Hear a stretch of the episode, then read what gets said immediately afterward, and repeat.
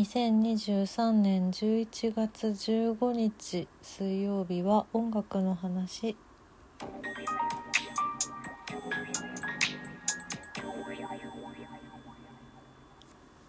さっき10時から解禁になったのかなこれは。そうだよね。ザ・ファーストテイクが今日の更新が騎士団だったんですよ。騎士団のワンナイトカーニバルがファーストテイクにやってきたんですよ。見たんですけどもう早速見たんですけどかっこいい。いやかっこいい翔やん声出てる。そしてあのー、ねまあ私は私はキシーズでもあるのでその「ワンナイトカーニバル」って1番終わって2番終わってその後のあのー、語りの部分の後のブレイクのところがやっぱライブだとライブでも結構なんていうかドキドキポイントなんですけどこのファーストテイクバージョンももう鳥肌立ちました。かっこよかったです。もう素敵です。もうもう16万16万にはまだなってないか。1時間半ぐらいですけど今公開されて。15万以上回再生、はあ、すげえ良かったです。騎士団翔やんありがとう。という気持ちの現在なんですけど。今週の音楽の話どうしようかなと思っててちょっとあんまり音楽の話ではないんですが最近思い出すことがよくある。過去にでもちょっとちょっとじゃないな。結構何度かお話はもうしていることなんですけど最近すごくね2009年の年末のことを思い出していて2009年の12月24日にフジファブリックの志村正彦さんが亡くなったんですよ。その頃のことをちょっとまあ私は何でこれをよく思い出しているのかっていう理由は自分で分かってはいるんですけどちょっとそれに関しては言えないんだけど。うん。私フジファブリックすごく好きで。でも当時からその吉井和也さんも追いかけていてすごく好きで。であの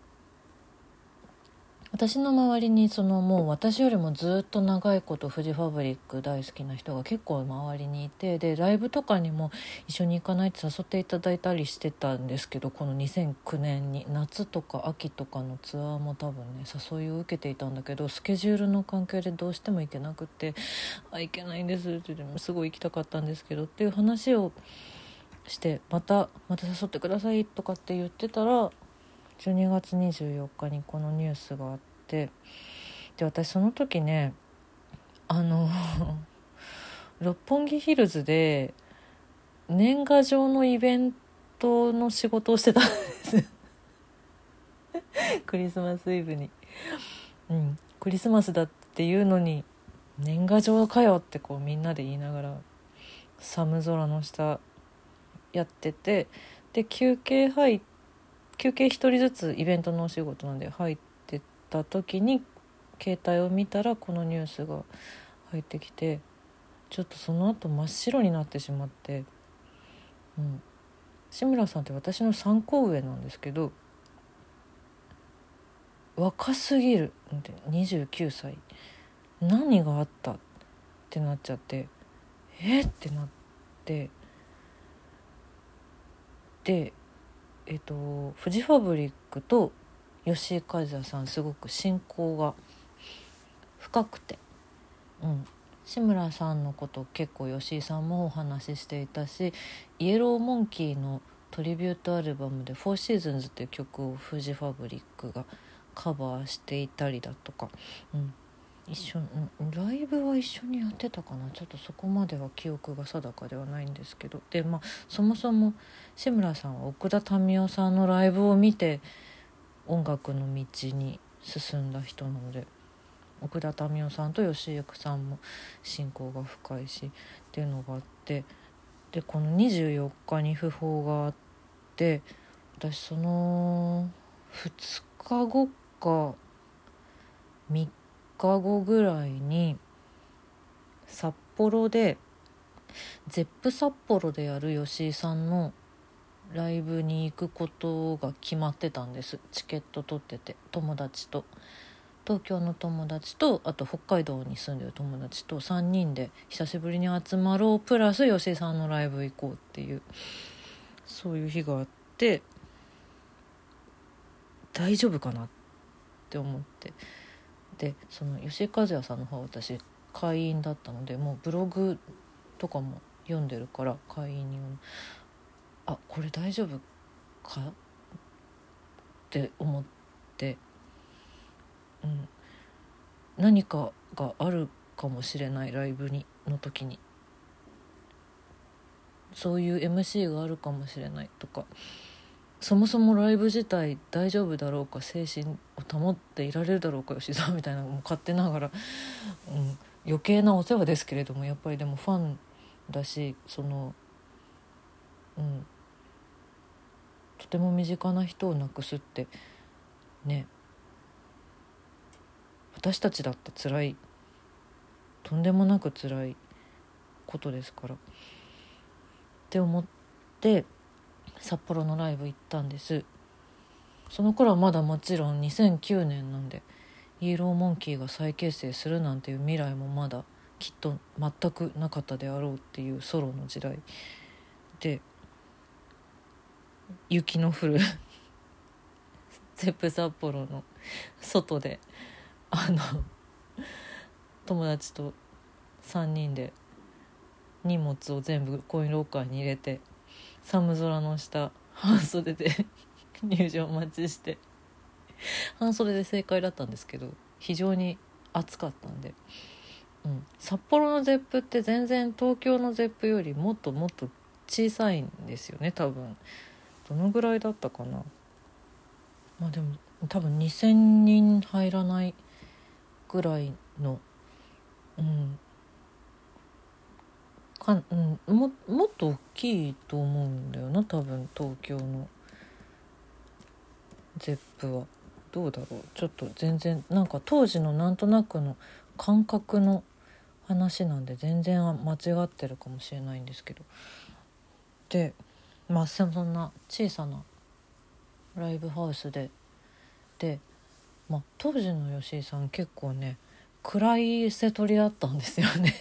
今思い返してもあの時の瀬戸りはなかなか異常だ異常っていうと失礼ですけどそれはそれで非常にかっこよかったんだけどでもやっぱりなんか闇を感じる。瀬戸り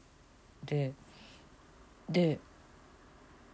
やうんすっごい盛り上がったしすっごいかっこよかったけどでもなんかやっぱちょっと節目がちな瞬間っていうのはいっぱいあったなってって思ってて。でその時にうんまあ1曲終わ1曲っていうかまあかなり終盤ぐらいにちょっと MC が入ってそこでなんだろう。どんなに辛いことがあったとしても一人で抱えないでほしい的なことを今まあちょっとちゃんとは覚えてないけどこれはきっと明らかに志村さんのことを話している志村さんのことを思って今話しているっていう MC の時間があって名前は一言も出してないの。でももう会場のおそらく全ての人がこれはこのあの話だっていうふうにもう多分分かってた。と思うんだけどでうん本当に辛い時一人で抱え込まないで連絡してほしいって思うよねみたいな。思うよね。そんな軽くないけど、うん、そういう MC をした後に「Call Me」という歌を歌ったんです。2枚目の吉井ロビンソン名義の。ソロのシングル曲なんですけどまあそんなわけで今日は音楽の話2023プレイリストには吉井ロビンソン「コールミーを入れているんですが最近ちょっとこの「コールミーのエピソードこの私が体感した2009年の年末のことと「コールミーという歌と、まあ、実はもう一曲ちょっと思い浮かべている曲はあってそれと迷いつつもまあでも志村さんはこれは超余談ですけれども騎士団ともね親交があって翔やんたちとはあのライブハウスのバイトが一緒だったっていうそんな過去があったりとかも実はしていますので「ワンナイトカーニバル」のインディーズ版はね志村さんコーラスやってるんですよ実は。とかねまあそんなこともあった今日なので本日の一曲で「コールミーを入れているんですがちょっと基本的には音楽の話と関係のない今ですけどしかもちょっとこの「コールミーの話多分私音楽の話で過去にやってる気がするのだがちょっとまたそんなことを思い馳せている。ここ最近なのです。辛いことがあったら私じゃなくてもいい。誰でもいい。抱え込まないでほしい。連絡してたわいもない話するだけでもいい。うん。って思う。寒い冬の日でございます。私自身はとても元気なのでどうかご心配なく。はい。